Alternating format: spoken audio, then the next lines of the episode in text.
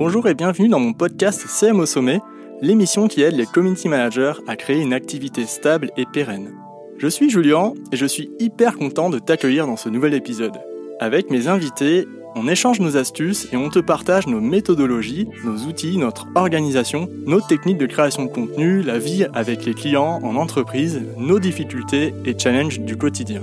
Chaque épisode permet d'approfondir une thématique, social media avec mon invité, que tu vas découvrir dans un instant, mais juste avant de commencer, je t'invite à découvrir ma formation gratuite en 4 étapes pour créer une activité de community manager stable et pérenne. Bonne écoute Hello, Salut Jérémy. ça va Ouais, euh, ça va et toi? Ben, Merci en tout cas de, de, de, venir dans mon podcast, c'est émotionné. Je suis hyper content de te rencontrer en, en virtuel. Euh, donc, euh, qui es-tu, Bah, Jérémy? Déjà, Qu'est-ce que tu merci fais dans la vie pour l'invitation. C'est toujours un grand plaisir de parler d'influence. Écoute, euh, j'ai monté Favicon maintenant il y a trois ans. Euh, donc Favicon, c'est une plateforme d'influence assez classique dans le sens où on va permettre à n'importe quelle marque d'intégrer les influenceurs dans leur stratégie marketing. Ça fait maintenant des années que je suis un peu dans les réseaux sociaux l'influence marketing, puisque avant j'ai travaillé pendant deux ans chez Eclipsia. Donc les gamers qui nous écoutent, euh, ça leur dira quelque chose. Euh, on avait euh, à l'époque la plus grosse web TV sur Twitch, donc c'était vraiment en tout début. Et on travaillait avec des influenceurs sur YouTube, sur Twitch, et c'est comme ça que j'ai découvert ce merveilleux univers des influenceurs.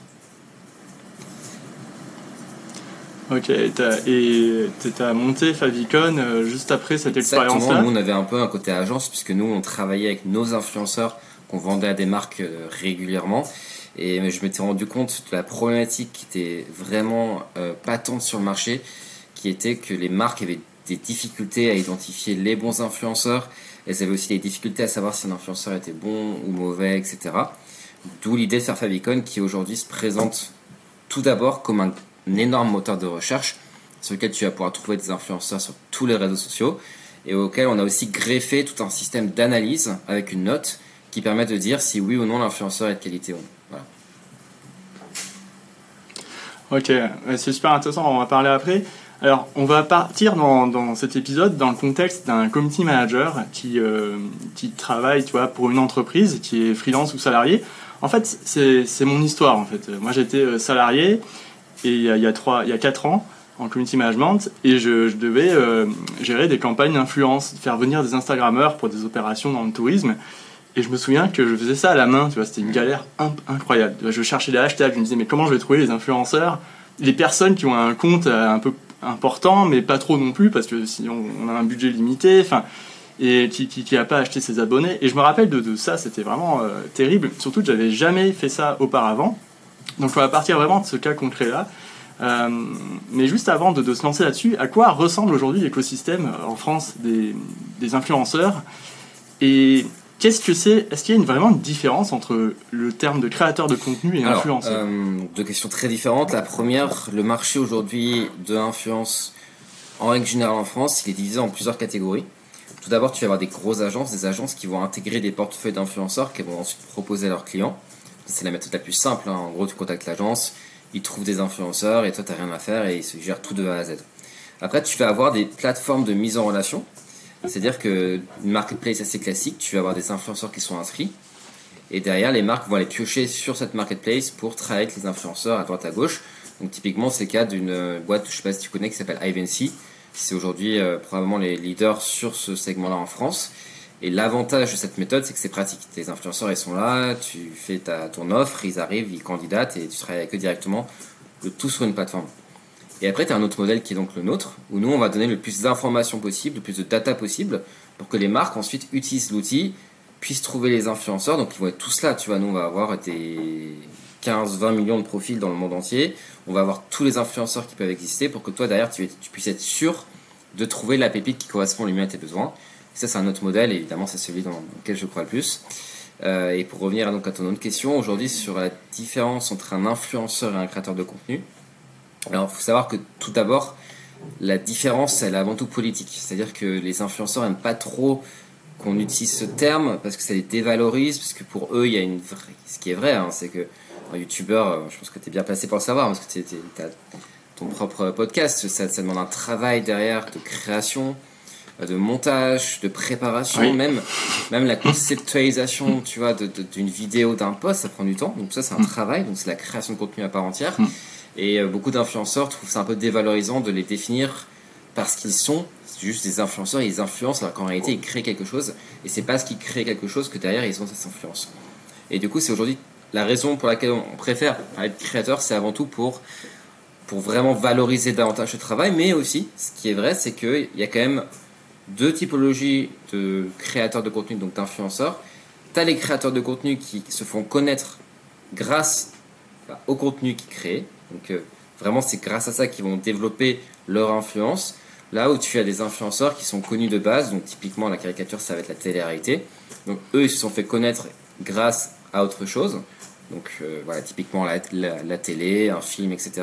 Et eux, ce sont des influenceurs, parce que c'est pas parce qu'ils ont créé du contenu à haute valeur ajoutée que euh, qu'ils ont construit cette influence. Donc en général, moi j'aime bien faire cette distinction entre les deux, et c'est le sens du marché en tout cas. Euh, aujourd'hui, on préfère vraiment parler de créateurs de contenu pour les youtubeurs, pour les instagrammeurs qui ne sont pas vraiment des stars à la base.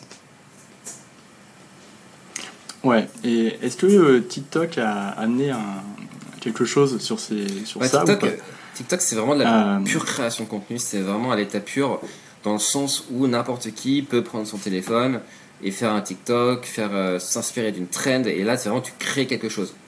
Et euh, je pense que TikTok a consolidé cette tendance de création de contenu parce que franchement, bah, sur TikTok, si tu crées pas de contenu, par définition, tu n'existes pas. Donc, tu es obligé d'en créer mm. et ça a consolidé cette, cette tendance de fond. Ok, donc là c'est intéressant. En fait, dans cet épisode, si je dis influenceur, c'est égal à créateur de contenu. C'est pareil, quoi. Euh, donc je veux dire influenceur parce que c'est plus court que créateur. En fait, on n'a pas trouvé de bon terme encore. Même nous, on en cherche encore parce que c'est vrai que créateur de contenu c'est un peu lourd. Ok. Euh, donc souvent on dit juste créateur. Euh, maintenant, influenceur, c'est vrai que ce terme pour moi est de moins en moins pertinent parce que tu as vraiment des, tu as des créateurs dans des toutes petites niches qui sont en soi pas des influenceurs. Mm. Et c'est pour ça que ce terme, il est un peu. En tout cas, s'il faut choisir entre les deux, clairement, il faut choisir créateur de contenu.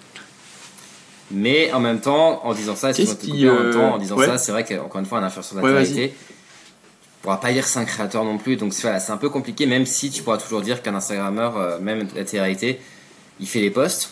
en soi, ça reste la création de contenu. Donc tu vois, il y a plein de nuances à apporter et on n'a pas encore trouvé la la réponse à, cette question. Alors en fait, moi je perçois ça comme, euh, comme si le créateur c'était, comme tu dis, dans des niches où, c'est, où il y a des communautés plus petites, où c'est un, peu plus à proximité ou quoi, et l'influence c'est vraiment, euh, comme tu le disais, euh, des personnes qui sortent de la télé qui vont sur les réseaux sociaux et qui ont une énorme audience et qui sont, qui sont hyper suivies parce qu'ils ont été vus à la télé avant, ou, des personnes qui sont, bah, qui, ont été connus à un moment, oui, qui sont passés par la télé, en, gros, hein, par un mass média, et qui, arrivent là et sur les réseaux sociaux, et du coup, ils sont ultra suivis. Et c'est peut-être ça qui distingue un peu les deux, entre le créateur. Enfin, moi, moi je me situe comme un créateur. je fais des podcasts dans, mes, dans mon salon, et après tu es influenceur. Enfin, je sais pas. je vois comme ça. logique pour toi, c'est euh, si ton podcast explose un jour, ce que je te souhaite, c'est tu deviendras un influenceur par la force des choses. C'est-à-dire que tes podcasts auront de l'influence sur les thématiques que tu as abordées. Donc tu vois, c'est. Voilà, c'est un donc peu. on en revient. on en revient au même truc. Ok. Ok. Euh, quel est l'intérêt pour une entreprise de faire appel à un bah, influenceur Il y a plein d'intérêts de bosser avec des influenceurs. Euh, ça dépend des objectifs. Tu peux avoir des objectifs de notoriété, tu peux avoir des objectifs de conversion. Voilà, ça dépend de ce que tu veux faire. Maintenant, il faut savoir que le, le retour sur investissement d'un bon influenceur, il est vraiment excellent. Qu'aujourd'hui, la difficulté de travailler avec des influenceurs, c'est l'incertitude vis-à-vis des résultats parce qu'on n'a toujours pas craqué dans ce marché. Euh, c'est pas un Facebook ad, c'est pas un. Enfin, tu vois, t'as pas de manière 100% euh, scientifique d'anticiper le succès d'un influenceur, même si évidemment, tu as plein d'indices en amont, et c'est ce qu'on fait nous avec notre note euh, Favicon. Mais derrière, c'est vrai que tu as toujours cette incertitude parce que tu as cette composante humaine. Euh, si c'est bien fait, l'influence, ça peut servir à plein de choses. Donc, je te dis, notoriété, conversion, être ambassadeur de ta marque, tu peux aussi faire du contenu pour ta marque, donc plein de choses en parallèle. Ok, bah écoute, c'est intéressant ce que tu dis, parce que euh, en fait, tu parlais de. Ça dépend des objectifs. Euh, les objectifs, euh, la notoriété, enfin, il y a l'acquisition, il y a la conversion. Et en fait, ça, ça, ma, ma, question suivante, elle est vraiment en rapport avec ça. Il faut avoir mis en place quoi avant de faire appel à un influenceur C'est une très bonne question parce que je important, pense que de marques se précipitent euh, dans l'influence et ensuite elles comprennent pas que c'est pas fonctionné. En réalité, pour faire de l'influence, il faut avoir des, vraiment des fondamentaux très solides. Et évidemment, en tant que SEM, ça concerne euh, d'autant plus.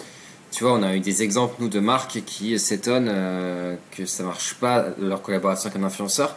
Et après, quand tu creuses, tu, tu vois que leur compte Instagram ou leur compte TikTok ou ce que tu veux, bah, il y a zéro poste, que c'est laissé à l'abandon, il n'y a pas de travail, c'est pas dynamique. Et ça va avoir un impact sur deux choses. La première, c'est que déjà, les bons influenceurs, forcément, ce sera plus difficile de travailler avec eux si derrière ta marque n'est pas soignée, si ta vitrine n'est pas soignée. Donc forcément, les réseaux sociaux doivent, être, doivent avoir une bonne, une bonne allure. Et deuxièmement, bah, même si tu travailles avec un bon influenceur, toi derrière, tu pourras pas capitaliser sur tout le contenu qui va être fait, tu n'auras pas l'audience, qui, ton socle d'audience qui pourra récupérer le contenu, partager le contenu, etc. Donc c'est vraiment très important avant de faire de l'influence de bien travailler sur sa stratégie social media, d'avoir des, réseaux sociaux qui sont de qualité, bien travaillés. Et je pense que c'est le préalable à une bonne stratégie d'influence. Il faut surtout pas vraiment brûler les étapes, c'est très important. Ouais, donc c'est important d'avoir euh, un setup, enfin un truc minimal quoi. Parce que de toute façon, l'influenceur va, regarder aussi les réseaux sociaux du, de l'entreprise et va se dire, ben non, en fait, euh, Là, il n'y a rien, c'est fantôme. Moi, je fais pas ça, peut-être aussi. Hein. Parce que c'est la relation est à double sens ou c'est vraiment euh, l'entreprise qui demande et l'influenceur qui accepte directement. tellement de créateurs, euh, d'influenceurs euh, dans tous les sens que tu trouveras toujours quelqu'un qui sera ok pour travailler avec toi. Mais c'est plus ta marque sera soignée, plus tes réseaux sociaux seront développés, plus ce sera facile pour toi de faire une bonne campagne, de trouver le bon influenceur. Donc, il faut mettre toutes les choses de son côté. Et comme je disais tout à l'heure, l'influence c'est quelque chose qui est de base compliqué euh, tu as plein d'obstacles sur le chemin, même si derrière le, l'investissement vaut le coup. Hein. Si tu le fais bien, c'est, le retour sur investissement il est incroyable. Hein. Moi j'ai plein d'exemples de marques euh, euh, qui ont explosé grâce à l'influence. même nous, on a fait le test. Tu vois, même avec des petits youtubeurs, on avait un retour sur investissement incroyable. C'est juste que derrière, bah, il faut bien préparer le terrain. Il faut surtout pas se précipiter parce que c'est un canal qui est, mine de rien, pas si simple quand, quand t'as pas les maîtrises. Tu as des exemples? Ouais. Tu as des exemples de, de, une ou deux marques qui, euh, qui, euh, qui, ont vraiment, euh, qui, ont vraiment explosé, comme tu dis, grâce à l'influence? En fait, j'ai envie de dire, j'en ai tellement que là, je peux même pas t'en citer une. Je, tous les jours, tu peux voir sur Instagram, regarde les marques, regarde leurs influenceurs, tu... ça se voit quoi. Tu en as tous les jours des boîtes. Mais, d'accord. Ouais, ouais, bien sûr. mais alors, sur, sur TikTok, c'est pas forcément évident à comprendre parfois que ce sont des, des créateurs qui, qui, qui, sont, qui travaillent pour la marque. Parce que c'est tellement bien fait, des fois, tu as l'impression que c'est des, les salariés de l'entreprise qui, qui, font le contenu en fait. Mais si tu creuses un peu, tu te rends compte que ce sont des créateurs. Sur Instagram, c'est un peu différent. Les influenceurs, on, capte que c'en est. Bah, c'est le problème, euh, c'est la force, c'est la fois la force c'est problème d'Instagram, c'est qu'aujourd'hui, c'est un réseau qui est très avancé, euh, très professionnalisé, j'ai envie de dire, par rapport aux influenceurs. Et du coup, tu perds un peu l'authenticité, mais l'audience s'attend à ce qu'il y ait des partenariats, euh, des influenceurs, etc. Là où TikTok est vu encore comme un réseau très fun, très basé sur la création de contenu, et du coup, ça passera beaucoup plus inaperçu. D'accord. Si un CM qui euh, veut démarrer une, euh, un partenariat avec un, influenceur, mais qui a une communauté vraiment qui débute, tu vois. Par exemple, il a 200 abonnés sur Instagram, 500 euh, sur TikTok. Est-ce que c'est est-ce qu'il y a une limite en termes de, taille de communauté ou non Tu peux faire ce que tu veux faire. Évidemment, si ton objectif c'est d'exploser ta visibilité, ton ta brand awareness, euh, ouais, évidemment, si tu bosses avec les Situation, euh, même si tu as 200 abonnés, c'est génial. Hein. Enfin, évidemment. Euh, après, il faut avoir le budget. il faut, avoir le budget aussi, je pense. Il faut, savoir ce que tu veux. Mais oui, même, même, même si tu cherches à convertir, évidemment, même si tu n'as que 100 abonnés sur ton compte Instagram, oui, bosser avec un gros influenceur, ça donnera énormément de visibilité. Ça te permettra aussi de convertir si tu vends un, produit e-commerce, enfin.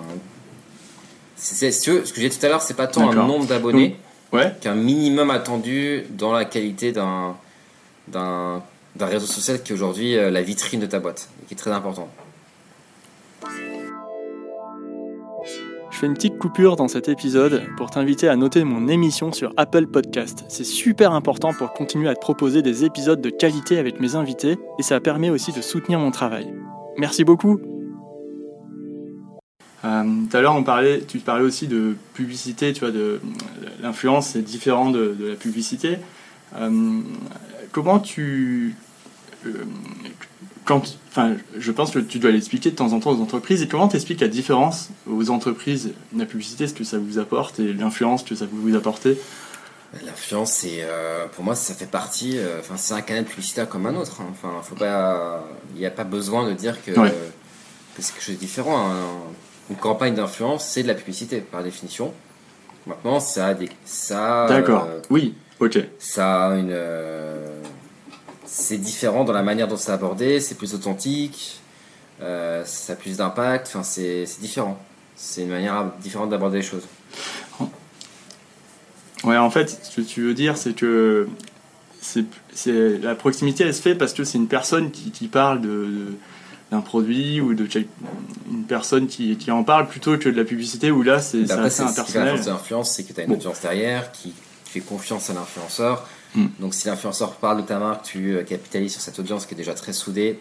Et si tu as bien ciblé l'influenceur et tu as bien ciblé l'audience au préalable, au préalable bah toi, normalement, ça fait, Ouais. ça fait mouche. Quoi. Si tu bosses avec une influenceuse yoga, que l'audience est ultra engagée, ultra féminine, euh, adore le yoga, et toi tu vends, euh, je sais pas, un tapis de yoga, bah ouais, pour toi c'est banco, c'est sûr, c'est derrière, euh, t'as des grandes chances que ça Ouais. cartonne euh, versus une publicité, j'en sais rien, dans le métro ou dans la rue ou même sur internet où t'as aucun contrôle, t'as beaucoup plus de difficultés à contrôler qui va voir cette publicité, donc c'est l'avantage de base de l'influence. Ouais, c'est vrai qu'il faut, du coup, il faut soi-même, quand tu es community manager d'une marque, il faut très bien connaître déjà aussi ta, communauté. Euh, et puis, euh, il, faut, il faut bien comprendre que, quelles sont les problématiques rencontrées par, par les clients de, son entreprise pour ensuite aller voir euh, le bon influenceur. quoi. Donc ça, c'est sûr. Euh, du coup, sur quels indicateurs un CM il peut se baser tu vois, pour trouver la personne qui convient euh, Alors, tu as plein de critères. Euh, encore une fois, ça dépend de ce que tu recherches. Mais Ouais. nous, euh, on a tendance à. Et Ouais. exemple, notori- enfin, objectif acquisition, croissance Non, d'abonnés quoi qu'il arrive, aujourd'hui, il y a deux critères fondamentaux dans Ouais. l'influence qui, pour moi, qui sont hyper importants. Et ça va être le taux de croissance. C'est-à-dire, si un influenceur n'est pas dynamique, c'est quand même, pour moi, c'est un gros red flag. Si tu dois normalement toujours gagner des abonnés, à quelques exceptions près, tu peux avoir aussi une audience assez stable. Mais pour moi, c'est un critère euh, fondamental, c'est la croissance de l'influenceur. Est-ce qu'il est capable de gagner des abonnés régulièrement dans le temps? Enfin, c'est premier critère. Deuxième critère, ça va être le taux de saturation. De bien regarder si l'influenceur ne travaille pas déjà avec énormément de marques pour être sûr que derrière l'audience n'est pas déjà saturée parce qu'aujourd'hui le problème numéro un dans le marketing d'influence c'est que tu as des marques qui vont bosser avec des influenceurs qui sont des panneaux publicitaires. Donc en gros, quand je dis taux de saturation, c'est que tu vas prendre euh, sur 10 posts dans la semaine, euh, s'il y a euh, 8 partenariats avec des marques, on va dire que 80% de l'audience est saturée. Et toi, si tu es la 9 marque de la semaine, autant te dire que le mécanisme qui fait la force d'un influenceur, ce qui va être pour moi qui est l'authenticité, en fait, elle disparaît. Et forcément, derrière, ça peut marcher parce que l'audience, elle n'est pas dupe, elle sait que tu fais ça pour. euh, L'influenceur fait ça pour l'argent. Et c'est gros problème aujourd'hui dans l'influence. C'est pour ça que pour moi, le critère de taux de saturation est quand même très important. Même si il peut y avoir des exceptions. Tu vois, une situation, elle fait plein de dopés à droite à gauche. Mais elle a réussi à cultiver euh, une image très authentique qui fait que derrière, elle peut se permettre. Mais globalement, si tu prends ces deux critères bout à bout avec évidemment derrière le taux d'engagement en appui, sachant que pour moi, le taux d'engagement, c'est absolument pas un critère, euh, comment dire, euh, c'est pas le plus important. Parce qu'aujourd'hui, c'est très facile de tricher sur les likes, c'est très facile de tricher sur les commentaires. Donc, c'est bien de regarder en plus les deux critères que j'ai cités préalablement. Mais euh, c'est pas suffisant, loin de là. Ok, moi je me souviens que quand je, quand je démarchais des influenceurs pour savoir s'ils étaient réactifs ou je lui envoyais des, des, des tu vois, sur Instagram ou quoi pour, pour voir. Quand je, je faisais ça vraiment à la main, tu vois. Et, et, c'est, est-ce que la réactivité de l'influenceur aussi, c'est, ça à prendre en compte Non, ça je pense pas. Le, plus le professionnalisme que tu peux voir assez facilement dans la façon dont il va te répondre, dans la façon dont il a abordé ses, anciens partenariats, faut aller voir à droite à gauche s'il a déjà travaillé avec une marque. Euh, mais non, la, réactivité, ça, c'est pas vraiment. Alors, moi, je déconseille quand même les, les, DM, les messages privés, parce que justement, les, les professionnels, les influenceurs vraiment pros, ils préfèrent les emails en général, parce que les DM, souvent, ils voient ça comme leur sphère privée. Et c'est plus facile de cultiver une relation un peu plus professionnelle carrée par email. Mais non, la réactivité, tu peux avoir. Euh, voilà, les, bons influenceurs peuvent recevoir facilement des dizaines de messages par jour. Donc tu veux pas leur en vouloir s'ils répondent pas dans la seconde, tu sais pas ce qu'ils, ce qu'ils en parallèle, donc euh, non. Je pense que ce soit bon critère. Je pense qu'on voit, on voit un peu les influenceurs comme des, euh, comme des personnes un peu spéciales et tout. Euh, enfin, les, toutes les entreprises, tout ça. Et là, tu parlais de, choses à ne pas faire avec un influenceur. Qu'est-ce que tu conseillerais d'éviter de faire avec un influenceur? Alors, en gros, premièrement, ne pas lui forcer la main. C'est-à-dire qu'un influenceur, il sait ce qui va plaire à son audience. Donc, ce qu'il faut surtout pas faire, c'est dire à un influenceur ce qu'il faire de A à Z, lui faire assez confiance dans le cadre de la campagne. Maintenant, euh, vraiment bien cadrer dès le début tous les contours du partenariat, et ça c'est hyper important pour pas qu'il y ait une mauvaise surprise, pour pas qu'il y ait d'incompréhension, et ça c'est vraiment quelque chose qu'il faut bien cadrer dès le début.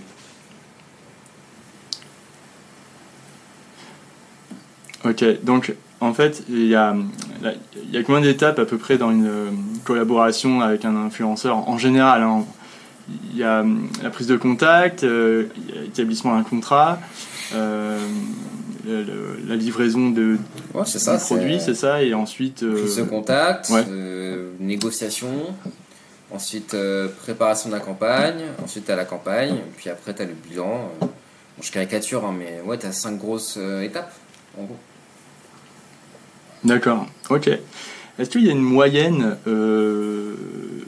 dans les tarifs en ce moment en France actuellement où, euh, en, fait c'est le problème aussi tu vois c'est qu'il n'y a pas de prix du marché réel alors nous on donne des indications mais ça dépend tellement de facteurs parce que tu vois un youtubeur sera toujours plus cher parce que qu'un instagrammeur parce que derrière tu as, la vidéo à monter ça prend énormément de temps euh, ça dépend aussi de la thématique mm. un mec euh, dans le travel bah, ça sera forcément plus cher qu'un mec euh, je sais pas, dans le fitness. Donc en fait, tu as plein de critères à prendre en compte. Tu as aussi l'offre et la demande. Donc un influenceur qui est sursollicité sera beaucoup plus cher qu'un autre, mais ça, tu peux pas forcément savoir. Enfin, c'est difficile.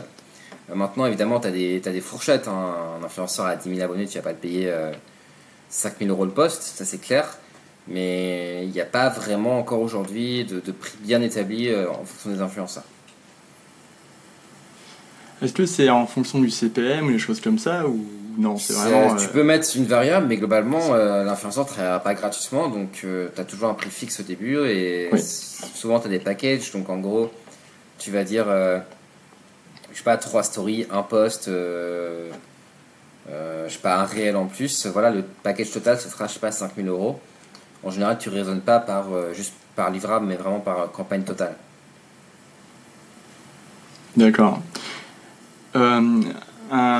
l'influence marketing, ça se fait en, one shot, comme tu viens de le, préciser, ou ça peut se faire sur la durée, tout ça C'est quoi le plus intéressant quand en one shot on se dit, bon, il le fait une fois, et puis après ça disparaît, et ça revient, on revient aux réseaux sociaux Aujourd'hui, les one shot, c'est de moins en moins viable parce que, comme tu l'as dit, ça perd son authenticité. Tu sais que le mec, euh, il fait ça pour l'argent, tu n'as pas de, de vraie implication dans la marque.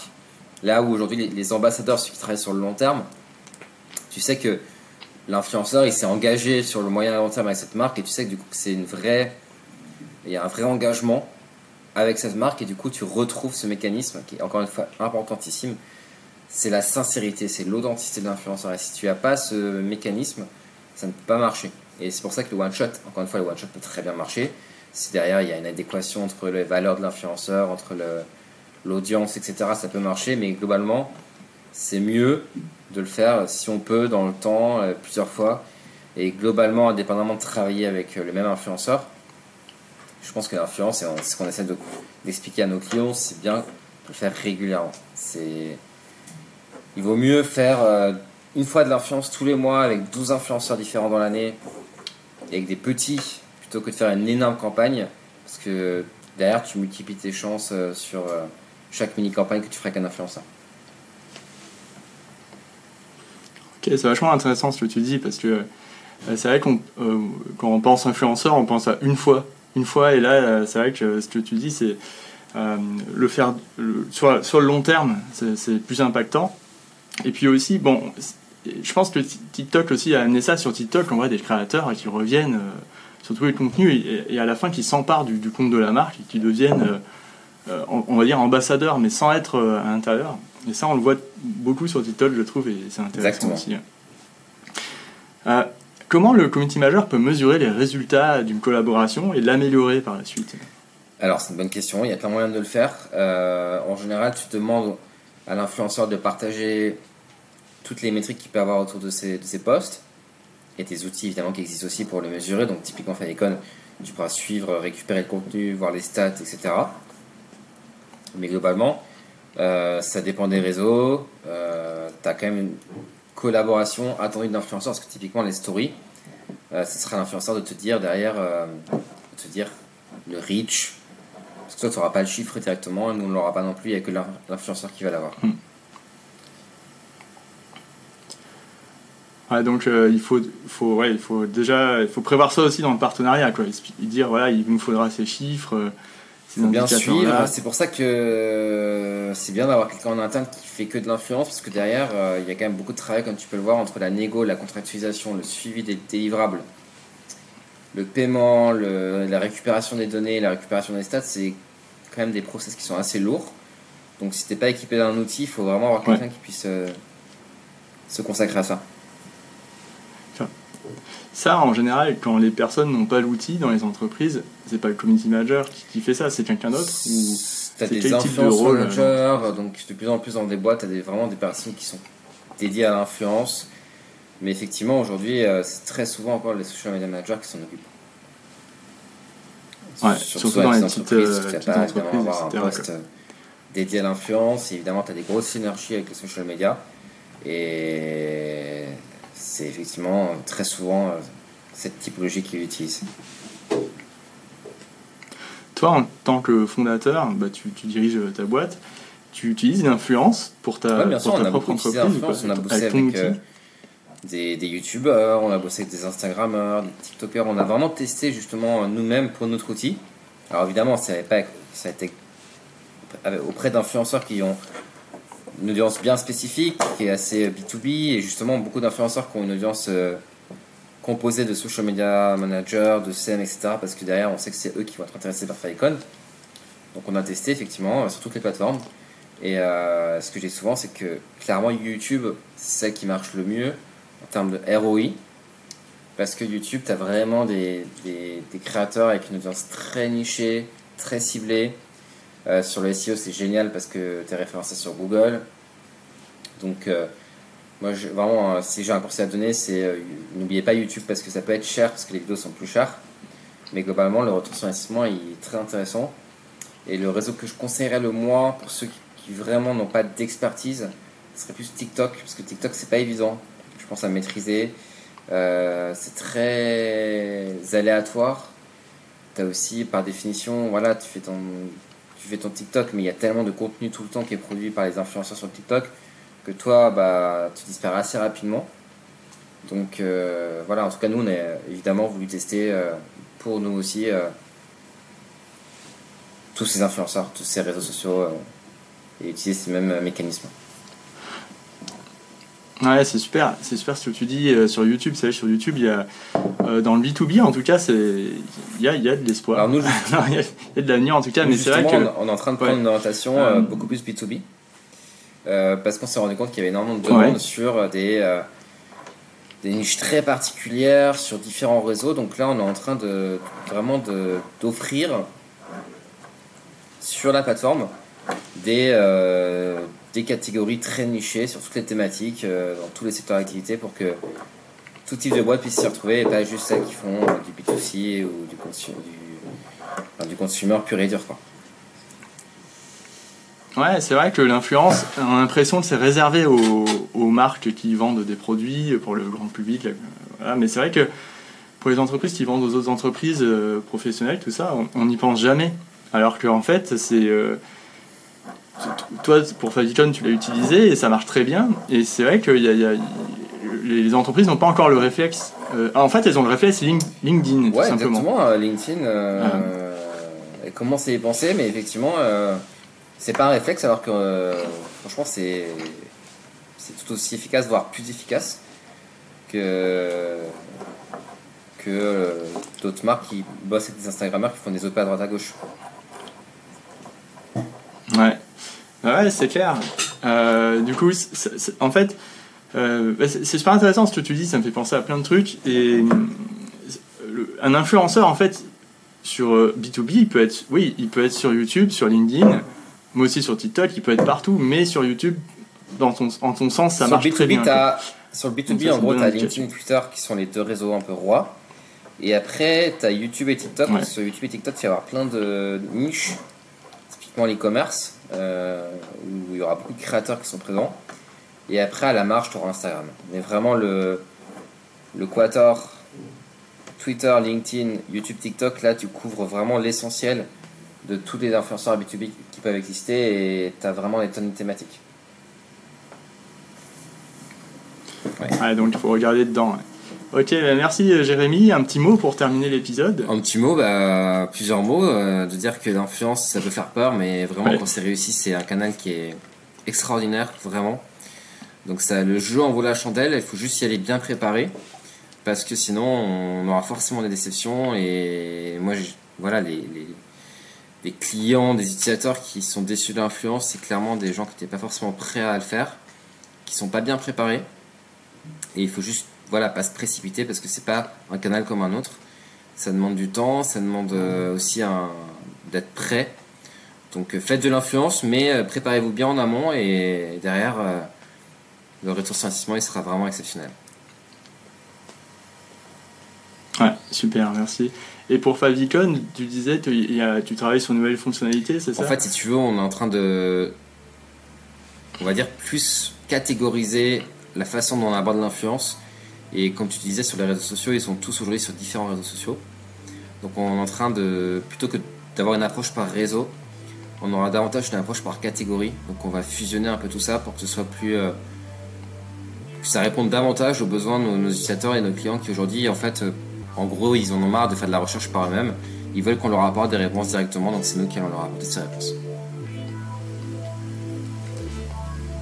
Hyper cool.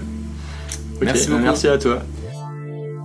Juste avant de te quitter, je t'invite à découvrir ma formation gratuite en 4 étapes pour créer une activité de community manager stable et pérenne. Sur le lien en description, je présente ma méthodologie d'accompagnement pour les personnes qui souhaitent devenir CM ou celles qui le sont déjà et voudraient passer à un niveau supérieur. À très vite pour un prochain épisode.